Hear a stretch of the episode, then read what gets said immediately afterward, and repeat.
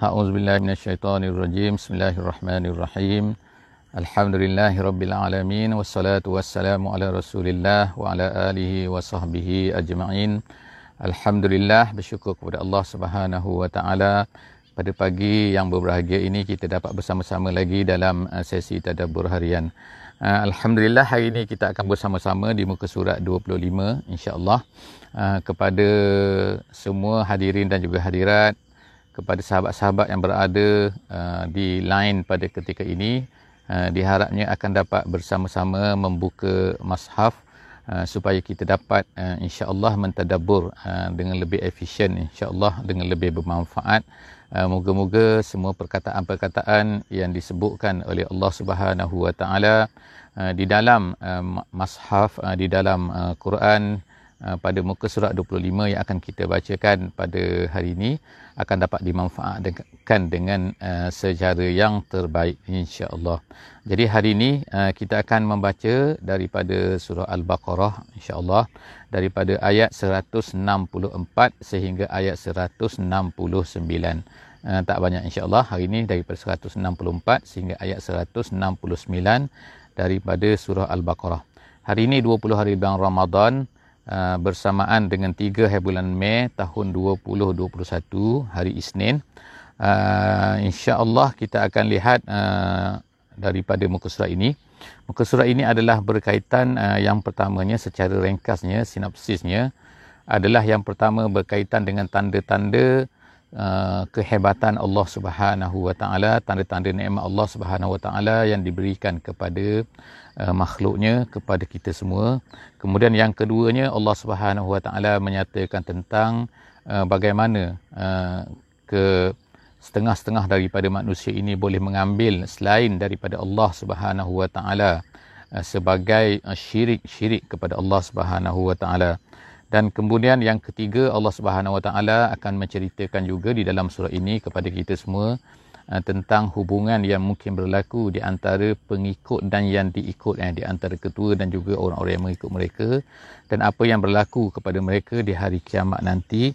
Kemudian seterusnya Allah Subhanahu Wa Taala akan ceritakan juga uh, tentang uh, makanan eh. Uh, kerana ada setengah daripada manusia yang mengharamkan sesuatu benda yang tidak sepatutnya diharamkan Uh, sedangkan ianya tidak diharamkan oleh Allah Subhanahu Wa Taala tapi mereka telah mengada-ngadakan uh, perkara-perkara yang tertentu dan mengatakan bahawa perkara ini adalah haram dan sebagainya. Jadi insya-Allah uh, kita akan lihat perkara-perkara ini dalam uh, ayat-ayat yang akan kita bacakan dalam muka surat yang ke-25 pada hari ini.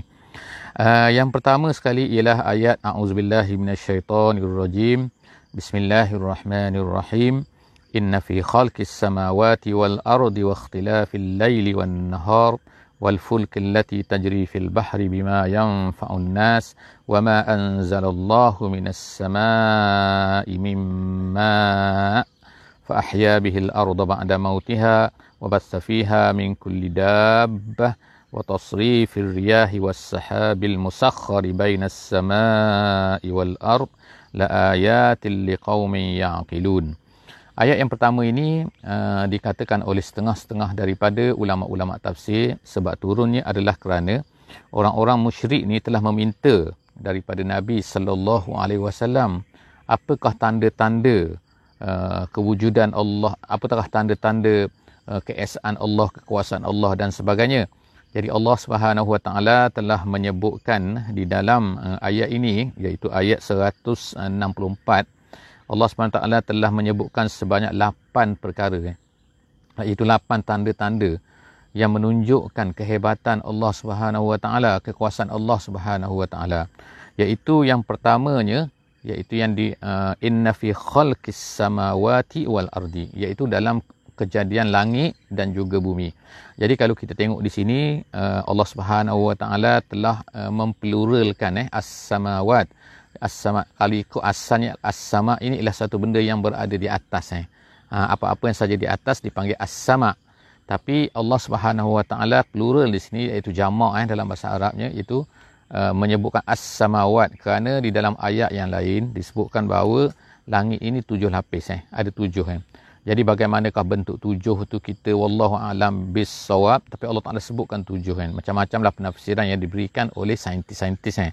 Tapi bagi kita kita yakin Allah Taala sebutkan tujuh. Kemudian yang keduanya itu yang pertama eh kejadian langit. Kemudian yang keduanya ialah al-ardi.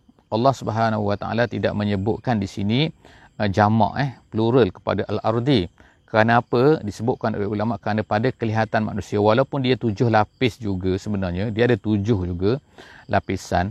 Tapi bagaimanakah bentuk lapisan yang manusia dapat lihat hanyalah satu saja kan, iaitu bumi seketul eh kita katakan, bulat kan bumi kan. Ha, jadi Allah Subhanahu Wa Taala sebutkan di sini dengan menggunakan pekat, uh, mufrad eh iaitu satu saja.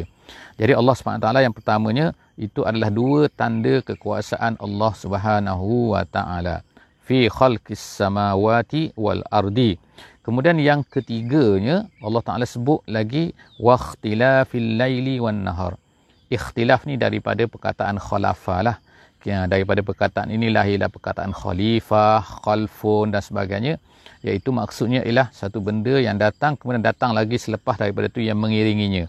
Maknanya yang datang belakang satu benda tu maka itu nama dia ialah khalfa. Khalfa, khalifah, ikhtilaf. Kerana apa? Kerana malam dan juga siang ni dia datang uh, apa ni? Yang ni datang selepas tu kemudian tu datang selepas tu. Yang ni datang malam datang kemudian selepas tu datang siang. Lepas siang datang kemudian datang malam pula kan. Jadi maknanya ialah turut menurut kita katakan uh, iring bukan seiring eh tapi dia selepas tu yang ni habis nanti datang pula. Uh, macam itulah. Sebab itulah nama dia ialah ikhtilaful laili wan nahar eh.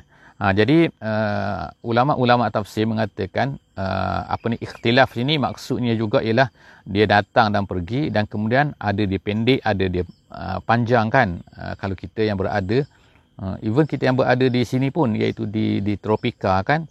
Uh, di khatulistiwa pun kita akan merasailah kadang-kadang dia panjang sikit. Tapi orang-orang yang berada di negeri-negeri sejuk negeri apa ni negeri-negeri hemisfer yang yang ekstrim sana kan yang utara ataupun selatan mereka akan rasalah benda ni. Iaitu kadang-kadang panjang malam ni panjang kadang-kadang malam ni pendek. Itu musim panas musim sejuk kan? Kemudian itu yang keempat eh. Itu empat perkara dah. Kemudian yang kelima Allah, Allah Taala sebutkan sini iaitu waqt wal fulkil lati tajri fil bahri bima yanfa'un nas. Yang seterusnya ialah uh, iaitu disebut sebagai fulki. Fulki ni maknanya ialah kapal eh Ha, dia adalah uh, kalau dalam bahasa Arab ada safinah. Ha, safinah ni uh, boat kita katakan. Tapi apabila kapal tu besar, boat tu besar maka dipanggil dipanggil al-fulk dalam bahasa Arab. Jadi uh, Allah SWT sebut selepas daripada itu yang kelima ni wal fulkil lati tajri fil bahri bima yanfa'un nas. Kapal-kapal yang tajri fil bahri yang berlari di laut. Maknanya berlayar di laut lah kan. Bima yang fa'unnas, bima situ nama dia bab as-sababiyah iaitu bab uh, kenapa dengan membawa artinya iaitu dengan sebab membawa barang-barang yang memberi guna kepada manusia. Ha, jadi kapal-kapal tu kita tengoklah kan sekarang kan kebanyakan daripada muatan-muatan yang makna bertukarkan daripada satu negeri ke satu negeri semuanya adalah melalui kapal. Ada yang melalui kapal terbang tapi zaman dulu mana ada kapal terbang eh? Ha, jadi kapal ni telah digunakan sejak daripada dahulu lagi. Dan kita tengoklah sebenarnya sebahagian besar daripada uh, perpindahan barang-barang pun adalah sebenarnya melalui kapal yang baru ni yang berlaku kan di Suez eh. terusan Suez. Apabila dia blok terusan Suez tu maknanya banyaklah kapal-kapal yang tak boleh berlayar kan. Jadi bayangkan uh, kenaikan harganya uh, apa ni uh, barang-barang uh, terhadnya tak cukup barangnya di Eropah dan juga di sebelah sini. Kenapa? Kerana perpindahan tak boleh berlaku. Hanya hanya kerana baru satu perkara kan. Jadi bayangkan betapa besarnya kapal-kapal ni dengan membawa kontena dan sebagainya. Jadi Allah SWT sebutkan ke sini.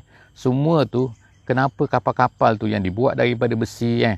Dia tu adalah kalau ikutnya kapal ni adalah satu benda yang uh, yang yang yang besar kan. Air tu kalau ikutnya lemah kan. Tapi kenapa dia tidak tenggelam eh? Ha, kecuali apabila Allah Subhanahu Wa Taala dah tak izinkan maka Allah Taala akan tenggelamkanlah kapal tu kan jadi berlakulah Titanic dan sebagainya tapi nak cerita di sini bahawa itu merupakan kurniaan Allah Subhanahu Wa Taala tapi manusia tak fikir kan ha, tak fikir bahawa kapal tu sendiri adalah merupakan salah satu daripada uh, tanda kekuasaan Allah Subhanahu Wa Taala Kemudian yang keenam, itu yang kelima eh. Yang keenam, tanda kekuasaan Allah Taala lagi. Wa ma anzalallahu minas sama' dan apa-apa yang diturunkan daripada atas eh. disebut daripada langit lah iaitu daripada atas eh. Daripada atas as-sama tu daripada atas min ma'in uh, daripada air-air makna Allah Taala menurunkan air itu. Air itu maknanya air hujan eh. Kemudian fa ahya bihil arda ba'da mautiha. Dengan air hujan tu maka dihidupkanlah bumi ini selepas daripada matinya kalau tak ada air hujan, habis semua mati kan. Kemarau. Kita kata, alah tak ada. Kita di negeri topika ni, kita di negeri ni, hujan ada banyak kan. Tapi cuba bayangkan kadang-kadang kemarau tu tak ada. Eh, kemarau tu berlaku. Kita tengoklah pokok-pokok padi, pokok-pokok apa mati kan. Tak boleh nak tumbuh lah. Macam mana nak tanam kan. Pokok-pokok uh, apa ni tanaman-tanaman ni. Kalau dah kemarau. Jadi terpaksa lah orang-orang di negeri Kedah ke dan sebagainya kan. Yang terpaksa uh, apa ni solat istisqa kan solat minta hujan kan apabila berlaku. Jadi nak menunjukkan bahawa air ni sangat penting. Bukan hanya di negeri-negeri uh, di gurun sahaja kan yang perlukan kepada air tapi kita pun perlukan kepada air. Kalau air kemarau tengokkan bayangkan betapa susahnya kita kan. Uh, air dah turun sikit di reservoir-reservoir kan tak, uh, apa ni tempat-tempat simpanan air tu uh, di ulu-ulu sungai kita tengok apa yang dah berlaku kan. Maka air-air pun tak boleh dibekalkan. Jadi kita mesti sepatutnya adalah uh, bersyukur kan. Allah Subhanahu taala kata fa ahya bihil arda ba'da mautiha wa bassa fiha min kulli dabbah dan daripada situlah bassa. Bassa tu maknanya ialah asalnya farraqa maksudnya. Farraqa sini maksudnya kan? Farraqa wa nashara. Maknanya daripada satu dia berpecah-pecah-pecah-pecah jalur tersebar. Tersebar dengan air hujan itu dia jadi apa kan? Min kulli dabbah daripada semua dabbah semua dabah ni dabah ni kalau ikut eh, kadang-kadang digunakan maknanya ialah maknanya binatang. Binatang dipanggil dabah tapi maksud di sini adalah lebih umum eh. Lebih umum maksudnya semua sekali termasuklah dabah ni binatang ke tumbuhan ke apa-apa saja yang melata di atas muka bumi ni. Apa-apa saja yang berada di atas muka bumi ni yang hidup yang tumbuh yang bergerak yang menjala semua itu dipanggil sebagai dabah. Jadi Allah Taala kata dengan hujan ini maka lahirlah dabah-dabah dan berseleraklah dabah-dabah di atas muka bumi ini. Kita kata tengok ada daripada satu pokok, kadang-kadang ditumbuh pokok yang lain pula. Kenapa? Burung-burung datang makan buah ni kan pun disebarkan. Kadang-kadang angin tu kita belajar sains kan kita tahu kan semua tu kan benda-benda tu berlaku kan. Jadi Allah Subhanahu Wa Taala sebarkan benda ni. Kemudian yang ketujuh Allah Ta'ala sebut lagi iaitu nikmatnya. Yang ketujuh, tanda kekuasaan yang ketujuh apa? Wa tasrifir riyah. Tasrif ni ialah maksudnya, ialah maknanya uh, taglib. Uh, maksudnya dalam, bahasa Arabnya. Taglib ni maknanya menguasai. Eh. Menguasai menjadikan. Tasrif itu maknanya uh, dia uh, apa ni dia ni berbolak-balik eh. dia pergi ke sana taklib eh maksud maaf taklib itu dia berbolak-balik eh. pergi ke sana pergi kemari itu tasrif eh tasrifur riyah maknanya angin. Riyah tu angin eh. Maknanya angin tu pergi ke sana pergi ke sini kan. Kalau timur dia pergi ke sana kalau barat dia pergi ke sana kan. Eh, contohnya kalau panas dia pergi ke sana nak dia mungkin memberi makna juga tanwi eh kepelbagaian maknanya. Iaitu angin yang bertiup ke sana kemari. Dari dalam bahasa Arab ni orang Arab dia ada panggil ada panggilan khusus eh. Ha, kalau angin tu dia bertiup ha, daripada matahari naik dia panggil sob ha, gitu kan. Tu bahasa Arab lah kalau daripada barat, maka dia akan panggil dabur. Itu sampai macam tu sekali maknanya. Uh, orang Arab ni memanggil kan. Kalau kita adalah kan monsun lah, beginilah sebenarnya. Tapi semua tu adalah merupakan tasrifur riyah. Allah Ta'ala bala, cuba bayangkan kalau Allah Subhanahu Ta'ala tidak gerakkan angin ni. Angin tu kekal saja kan. Berada pada satu tempat saja kan. Berada pada satu, satu apa kita kata, satu, tak bergerak-gerak kan. Apa jadi kan? Nescaya kapal tak boleh nak belayar, tak berlakulah awan dan sebagainya. Jadi Allah Taala sebut lagi selepas daripada tu perkara nombor 8 eh. Perkara nombor 8 ialah was-sahabil musakhkhar bainas samai wal ardi. Uh, di antara kekuasaan lagi yang ke-8 Allah Taala sebut sini ialah awan. Awan ni Allah Taala kata musakhkhar. Awan-awan ni dia musakhkhar maknanya ditundukkan maksudnya. Ha, ditundukkan oleh Allah muzallal bi amrillah Ha, dia tu maknanya mengikut arahan Allah Subhanahu Wa Taala dan dia berada di antara langit dan bumi. Kita tengok awan kalau kita naik naik kapal terbang kan. Ha, kalau masa kita boleh naik kapal terbang dululah kan sekarang ni tak banyak kapal terbang kan. Ha, bila kita tengok awan tu kan macam mana awan tu kan dia berada di tengah-tengah di antara langit dan bumi. Kalau kapal terbang tu naik sikit kita berada di atas lebih atas daripada awan dah. Tapi kalau kita berada di bawah maka awan tu di atas. Tapi kadang-kadang kita lalu tengah-tengah awan tu kita tengok awan tu tak jatuh-jatuh kan. Macam mana lah kan pelik kan. Kemudian dia mengandungi banyak air hujan. Kemudian tu dia menurunkan hujan. Jadi Allah Subhanahu taala menggerakkan sini disebutkan di sini. Washabil musakhkhar bainas sama'i wal ardi. dia bergerak eh ke sana kemari dia ikut juga musim kan kadang-kadang dia pergi ke sana pergi ke sana kan jadi semua tu adalah merupakan tanda-tanda kekuasaan Allah. Jadi di mana Allah Taala kata la ayat liqaumin yaqilun. Semua tu adalah menjadi ayat menjadi tanda-tanda menjadi sign eh kepada orang-orang yang boleh berfikir orang yang nak berfikir orang yang mahu berfikir. Kalau orang yang tak nak berfikir memang dia tak nampak lah dia tak fikir benda ni. Dia fikir secara ekonomi ke apa dah jadi setelah daripada Allah Subhanahu Taala sebutkan semua sekali tanda-tanda kekuasaan yang banyak yang lapan perkara ni tapi sebenarnya bukan lapan saja kan tapi Allah Taala sebut di sini. Ada lapan di sini kan. Walaupun begitu tiba-tiba oh, ada juga manusia ni kan yang mengingkari Allah Subhanahu Wa Taala. Jadi Allah Taala sebut selepas daripada itu wa minan nas. Tapi ada juga walaupun demikian ada juga manusia-manusia ni yang mayattakhizu min dunillahi andada. Orang mereka-mereka yang mengambil selain daripada Allah sebagai andad. Andad ni maknanya ialah daripada nid. Nid ni ada banyaklah uh, penafsiran. Tapi penafsiran yang popular di sini ialah yang pertama sekali mereka itu ya, mereka-mereka yang mengambil asnam, mengambil mengambil berhala sebagai sembahan selain daripada Allah Subhanahu Wa Taala.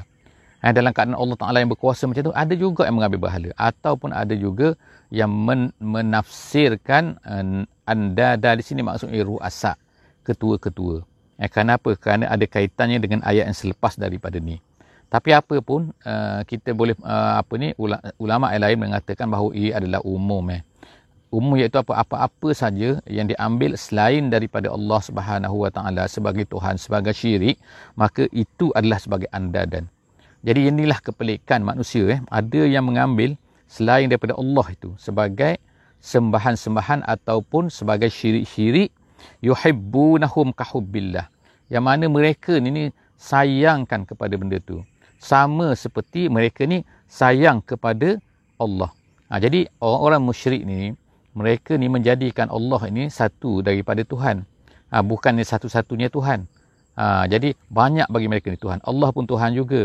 Lata pun Uzza Tuhan juga. Uzza pun Tuhan juga. Manat pun. Uh, jadi macam-macam. Hubal pun Tuhan juga. Macam-macam Tuhan bagi mereka ni. Kita katakan eh, ada lebih daripada 300 eh. Tuhan bagi mereka ni. Jadi Allah Subhanahu Wa Taala sebut ni ada juga orang mengambil selain daripada Allah dan mereka ni sayang sama seperti mereka ni sayang kepada Allah. Iaitu apa? Mereka sama sayang ni. Maknanya syirik makna dia.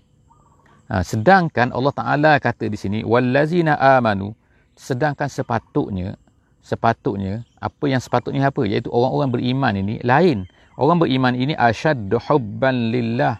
Mereka ni, ni lebih sayang kepada Allah daripada yang lain ni. Maknanya mereka ni tak berpisah daripada Allah. Orang musyrik ni macam mana sikap mereka? Iaitu mereka ni dalam keadaan-keadaan tertentu bila mereka ni susah mereka akan minta kepada Allah. Tapi dalam keadaan senang mereka tak akan itu Allah. Jadi mereka cari Allah ni masa susah saja jadi itulah maksudnya. Jadi orang-orang beriman dia tidak macam tu kan. Dia tolak semua yang lain ini. Mereka ni hanya ambil Allah Subhanahu Wa Taala saja sebagai Tuhan. Ini yang dimaksudkan lah. Itu kan asyaddu hubban lillah walau yaral lazina zalamu iz yarawna azab. Jadi Allah Taala kata kalaulah ha, kalaulah di sini kalaulah orang-orang yang zalim itu mengetahui. Ha, yara di sini maksudnya ya'lam maksudnya iaitu mengetahui kalaulah orang-orang yang zalim itu iaitu orang kafir itu tu mengetahui mengetahui apa apa mereka ketahui? Is ketika mereka ini yaraunal azab. Ada bacaannya dengan yarauna ada bacaan dengan yurauna. Kalau yurauna artinya ialah diperlihatkan. Kalau yarauna mereka melihat. Ha, jadi dua-dua tu ialah boleh eh ha, itu adalah dua kiraat eh kiraat eh yang ada yang boleh dibaca. Jadi Allah Taala sebut sini nanti apabila mereka diperlihatkan ataupun mereka ni melihat azab iaitu pada hari kiamat eh. Ha, jadi nescaya ha, jawapan dia tak ada situ eh. kalau lau ke dalam bahasa Arabnya lau mesti ada jawapan. Kalaulah ha, kalaulah mereka orang-orang yang zalim itu melihat azab nescaya pada ketika itu mereka akan melihat satu benda yang sangat besar. Jadi Allah Taala kata annal quwwata lillahi jami'a. Pada masa itu Allah Taala kata sesungguhnya kekuatan kehebatan, kekuasaan Allah lah lillahi jami'a. Kekuasaan semuanya adalah untuk Allah Ta'ala saja. Maknanya tak ada yang milik lagi. Pada hari kiamat ni, Allah Subhanahu Wa Taala bertanya, "Limanil mulkul yaum?" Pada hari ini siapa lagi yang berkuasa? Siapa nak jadi raja lagi? Siapa yang kata hebat sangat? Mana-mana? Allah Taala tanya. Lalu semua akan berkata, "Lillahi al-wahidul qahhar." Bagi Allah sahaja pada hari ini kan. Ha, jadi pada hari ni, pada hari atas dunia ni, macam-macam lah manusia ni kan. Dia kata dia kuat lah, dia kata ni. Tapi pada hari dilihat azab tu, barulah manusia terpaksa mengaku bahawa annal quwwata lillahi jami'a wa annallaha syadidul azab dan Allah itu sangat-sangat syadid al-azabnya. Jadi seterusnya ialah kita masuk eh ayat yang seterusnya itu ayat uh, yang ke 166 eh 166 iaitu Allah Subhanahu Wa Taala menceritakan sekarang ni pula tentang apa? Iaitu tentang uh, apa yang berlaku eh. Di antara uh, orang yang mengikut dengan orang yang diikut. Maksud sini ialah semasa atas dunia ni berlakulah kan. Orang ni ikut orang ni orang ni kata ini ketua dia ni ikut orang ni kadang-kadang kan kita ikut orang kadang-kadang orang ni sesat tapi menyesatkan kita tapi kita ikut juga kan kadang-kadang macam tak kisah kan ha, jadi orang ni takut kepada orang ni jadi dia pun ikut. Kadang-kadang dia ni terpengaruh dengan orang ni lalu dia pun ikut eh. macam-macam kan kadang-kadang ikut tu kerana pengaruh. Kadang-kadang ikut tu kerana uh, sesuatu kan kerana nak duit kerana nak apa kan kerana harta dan sebagainya.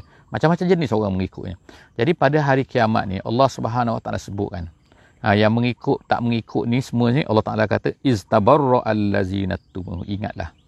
Ingatlah pada hari akhirat nanti tabarra allazina tubi'u tubi ittubi'u ni maksudnya orang-orang yang diikut. Ketua lah ketua-ketua ni ni akan tabarrak tabarrak ni maknanya berlepas diri eh. Berlepas diri maknanya kata kau dengan aku tak ada hubungan. Kau jangan mengada-ngada kata aku ni kau ni ikut aku dan sebagainya. Jadi pada hari kiamat barulah masing-masing tabarrak eh. Tabarrak eh.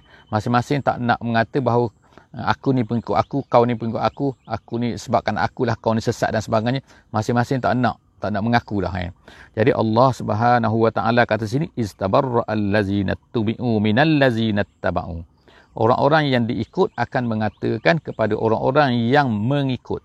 Yang diikut mengatakan kepada yang diikut iaitu ketua mengatakan kepada orang orang bawah orang orang uh, orang atasan mengatakan kepada orang bawahannya mengatakan kami tak tahu apa-apa. Kami bukan kami yang menyesatkan kamu dan sebagainya. Masing-masing tak nak mengaku. Wara'awul azab wa taqatta'an bihimul asbab. Wa taqatta'an bihimul asbab. Jadi Allah sebut sini iaitu apa? Pada masa tu semua tu akan melihat azab. Eh. Bila melihat azab ni barulah masing-masing tak nak bertanggungjawab. Eh. Pada hari dunia ni, mereka lah yang menyesatkan orang. Mereka lah mengajak orang kepada keburukan dan sebagainya. Bila dah sampai ke akhirat ni, masing-masing nak berlepas diri. Jadi Allah Taala kata wa taqatta'at bihimul asbab. Taqatta'at maknanya putus. Bihim bihim sini maksudnya anhum maksudnya. Iaitu di kalangan mereka itu terputuslah hubungan sesama mereka itu al asbab. Al asbab sini ha, dalam bahasa Arabnya dia kata itu apa? Dia panggil sebagai al asbab ni iaitu hubungan-hubungan eh hubungan-hubungan di atas dunia ni. Sama ada hubungan kerabat ke sama ada hubungan ketua dan bawahan ke subordinate dengan orang atasannya dan sebagainya pada masa itu tak ada lagi hubungan eh. Ha, hubungan jadi asalnya al asbab ni ha, dalam bahasa Arabnya daripada sababun eh. Sababun ni uh, singular dia. Asbabun adalah jamak dia. Jadi sababun dalam bahasa Arab asalnya ialah tali yang kita gunakan untuk memanjat tu memanjat naik ke atas. Ha, itu ta, nak tali tu nama dia sababun. Eh, sababun yang digunakan untuk panjat pokok ke panjat apa kan. Ha, itu nama dia sababun asalnya. Tapi selepas daripada tu digunakan perkataan sababun untuk bagi sesuatu yang digunakan iaitu kita gunakan sesuatu benda untuk sampai kepada benda yang lain. Ha, itu nama dia sababun. Ha, jadi dalam di sini Allah Subhanahu taala kata putuslah segala hubungan. Maksudnya hubungan itu hubungan-hubungan kepribadian ke, hubungan kenal tak kenal ke, hubungan kau ketua aku orang bawahan ke dan sebagainya itu semua tu telah putus. Lalu pada ketika itu apa kata orang-orang yang mengikut ni? Iaitu pengikut-pengikut ni kata apa? Wa qala allazina taba'u law anna lana qarrah fanatabarra'a minhum kama tabarra'u minna dah sampai ke akhirat barulah orang-orang yang mengikut ni menyesal. Jadi apabila mereka menyesal mengatakan mereka kata apa? Lau annalana karrah. Kata-kata penyesalan mereka tu kalaulah ada bagi kami ni karrah. Karrah ni makna raja'ah, maknanya balik semula ke atas dunia ni. kalaulah kami ni boleh balik semula ke atas dunia fanatabarra'u fanatabarra'a minhum kama tabarra'u minna nescaya kami tak akan bersama-sama kamu lagi di hari, di atas masa atas dunia kan. Sebagaimana sekarang ni kamu kata tak ada kaitan maka kalau begitu kalau kami boleh balik ke atas dunia ni kami akan tak akan ikut kamu lagi. Jadi apa guna lagi kan? Allah Subhanahu Wa Taala sebut sini maknanya apa kan? Dia akhirat barulah masing-masing rasa nak berlepas diri.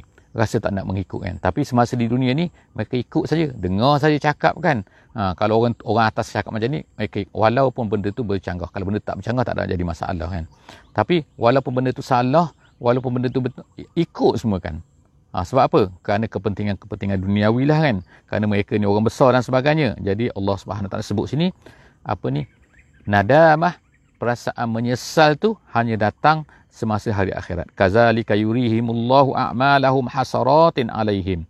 Allah Ta'ala kata, ha, macam itulah. Ha, macam itulah. Ha.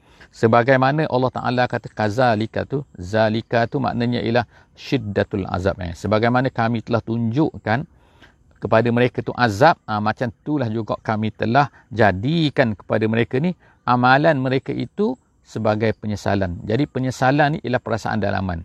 Yang nampak azab ni ialah nampak dengan mata. Jadi di luar pun mereka nampak, penyesalan dalaman pun mereka nampak. Jadi maknanya penyeksaan ni datang dalam dua bentuk lah kan. Penyeksaan dalaman dan juga penyeksaan luaran. Makna mereka kena azab dan juga yang kedua mereka rasa menyesal sangat-sangat kenapalah aku mengikut orang-orang yang telah membawa aku kepada kesesatan semasa atas dunia dulu. Wa ma hum bi kharijina minan nar dan mereka ini tidak akan keluar daripada neraka tu.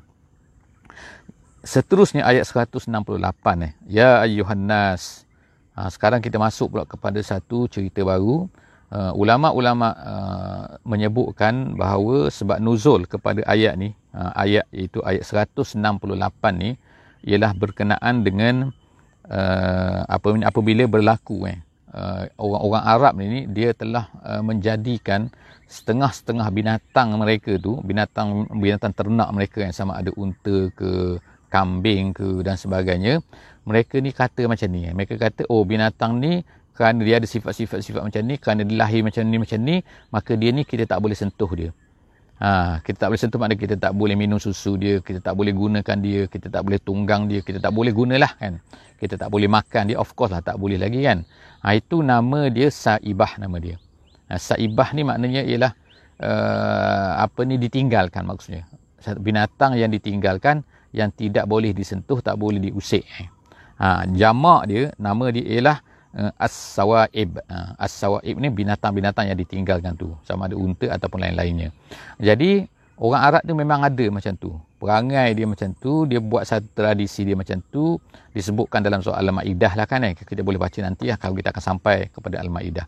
Jadi di sini, apabila perbuatan mereka di macam tu dan mereka ni kata tak boleh makan, tak boleh minum dan sebagainya. Ni sama lah kan kadang-kadang ada setengah-setengah negeri orang macam tu kan. Ada setengah binatang tu oh tak boleh makan. Binatang ni tak boleh makan. Jadi mereka tinggalkanlah mati macam tu saja kan. Ha, ada setengah orang lagi ada kita kata vegetarian lah yang kata haramkan ni ataupun kesian kepada binatang. Ini pun adalah perangai-perangai uh, yang ada lah kan. Uh, yang seolah-olah samalah dengan jahiliah dulu ni kan. Ha, bagi mereka kan setengah-setengah apa ni mereka tak nak makan binatang. Kenapa? Oh kesian binatang ni begini begini.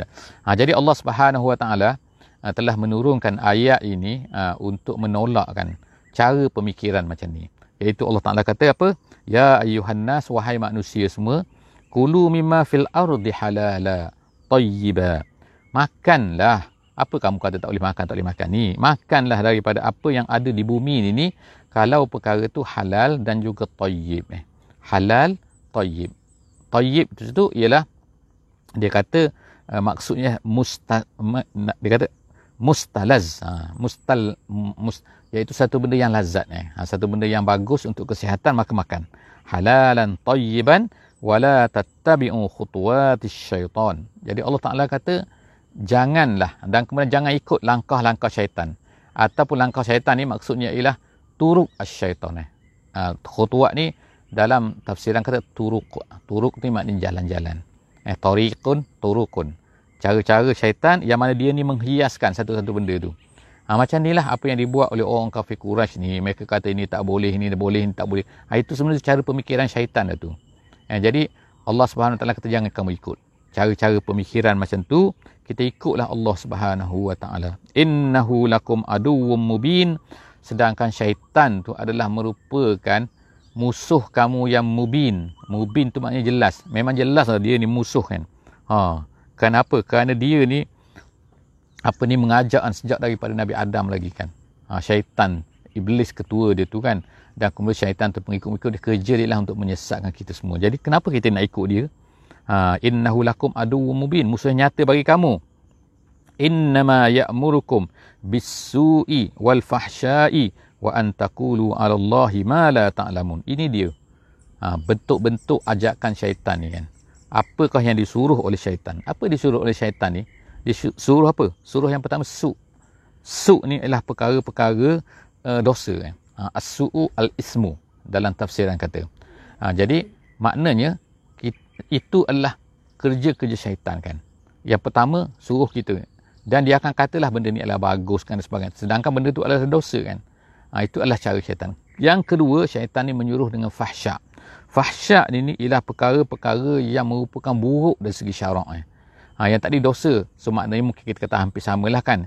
Al, apa ni? Al, al, apa ni? As-su' wal fahsyak. Eh. Ha, nak ceritanya, kadang-kadang, tapi kadang-kadang, benda tu dari segi akal ni kata, oh cantik, cantik. Ha, tapi kita ni tidak boleh menggunakan akal. Eh. Ha, sebab tu disebut sini fahsyak iaitu al-qabihu syar'an dalam tafsir jalan lain kata iaitu maknanya apa? Maknanya ialah satu benda yang buruk dari segi syarak walaupun dipandang baik oleh akal. Ha, walaupun orang nampak macam bagus tapi oleh kerana syarak mengatakan benda tu tak bagus maka dia juga adalah tak bagus bagi kita kan. Sebab apa? Kita mengikut syarak. Kita bukannya mengikut uh, mengikut apa ni? Uh, mengikut akal semata-mata kan. Kemudian yang ketiganya syaitan mengata mengajak apa? Mengajak kepada menyuruh apa? Iaitu wa antaqulu 'ala Allah ma la ta'lamun dan kamu mengatakan eh, kepada Allah satu benda yang kamu tidak tahu. Iaitu apa maksud dia? Iaitu kamu cuba mengharamkan suatu benda yang tidak diharamkan oleh Allah Subhanahu Wa Taala. Jadi kita tak tahu eh. Jadi kalau kita tak tahu, sepatutnya ialah kita refer kepada Allah. Jangan refer kepada syaitan. Jangan cakap, jangan cakap satu benda kecuali kita tahu benda ni adalah hukumnya dari syarat dan sebagainya, barulah kita uh, bersetuju dengan perkara-perkara tersebut kan. Jadi kalau kita tak tahu, kita referlah kepada orang-orang yang tahu insya-Allah. Jadi setakat tu saja insya-Allah. Eh, hari ini sila ambil insya-Allah pengajaran-pengajaran yang terbaik daripada apa yang kita ceritakan pada hari ini itu sekadar yang mampu kita uh, lakukan dan insya-Allah ha, banyak lagi insya-Allah kalau ada peluang insya-Allah sahabat-sahabat semua boleh uh, membaca uh, tafsir-tafsir yang lebih panjang mendengar daripada asatizah-asatizah guru-guru kita yang ramai insya-Allah uh, yang akan menceritakan lebih lagi lah. Uh, ini saja yang mampu kita lakukan dalam masa setengah jam kita pada pagi ini insya-Allah. Aku lu qauli hadza wa astaghfirullahal azim li wa lakum wa billahi taufiq wal hidayah. Wassalamu alaikum warahmatullahi wabarakatuh